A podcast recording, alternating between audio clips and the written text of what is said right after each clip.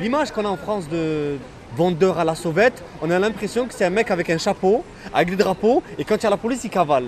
Enfin, il cavale, il court quoi. C'est pas du tout ça. Un vendeur à la sauvette, maintenant, c'est quelqu'un qui s'est professionnalisé, qui a pas une structure parce qu'on reste dans l'illégalité, mais il a quand même une base de contact. Des gens dans les médias, des gens euh, dans le football. Je je te parle de la Coupe du Monde en soi. J'ai un contact par exemple à la FIFA. Moi, j'ai une personne qui travaille à la FIFA. L'avantage qu'elle a, c'est qu'elle a accès à ses places avant les gens. Ok? Donc moi, je ne vais pas en prendre des tonnes. Moi, je lui dis, ben, pour ce match-là, est-ce que c'est possible d'avoir une dizaine de places? Elle me dit oui. Donc au prix d'achat. Moi, je lui donne le- les, sous et elle, elle me les donne. Donc du coup, je paye le service. Je ne les ai pas gratuitement. Ce ne sont pas des invitations. Et voilà. Et à côté de ça, ben, il n'y a plus de place disponible.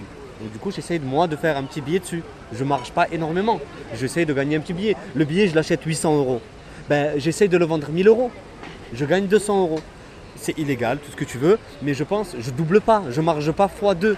Tu vois, j'essaie de gagner 200 euros. J'ai investi quand même 800, j'ai pas la garantie de vendre ces places.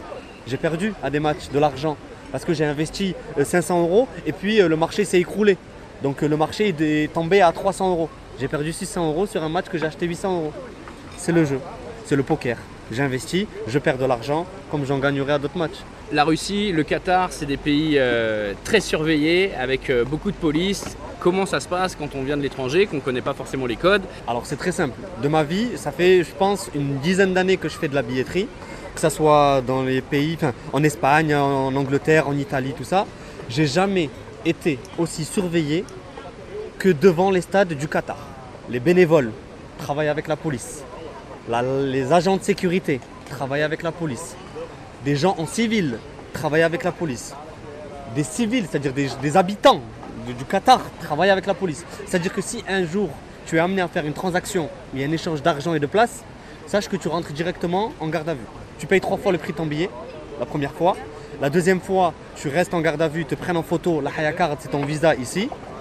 J'ai pas la garantie que à l'aéroport ils vont me laisser passer. Moi j'ai jamais, ça m'est jamais arrivé parce que je suis sur le terrain mais discret, je travaille que sur WhatsApp et ça m'arrange.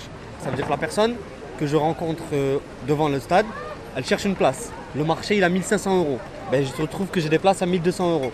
Ben, la personne je vais lui dire, tu prends mon WhatsApp tout de suite, on parle sur WhatsApp. La personne je ne suis plus en contact avec elle. Tu vas pas lui parler sur le trottoir, quoi. Non, non, je fais pas ça, j'aguiche pas les gens, euh, je suis pas là à avoir des pancartes, j'ai des places à vendre, non. Je prends sa WhatsApp, je m'assois et on discute. Elle est d'accord, elle est pas d'accord, et puis on trouve un petit endroit, je lui envoie ma place par mail, elle me donne l'argent à l'abri des regards évidemment, parce que là c'est surveillé, parce que le Qatar, parce que la FIFA a interdit ça, et puis voilà. Quel bilan tu tires de, de- de ton mois de Coupe du Monde?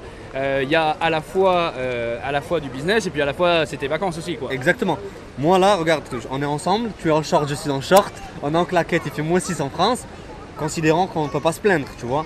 Je repars en bénéfice parce que j'ai investi énormément d'argent, que ce soit pour l'hébergement, on est à 5000 euros le mois ici, ou que ce soit pour la bouffe, donc on est à 8000 euros d'investissement.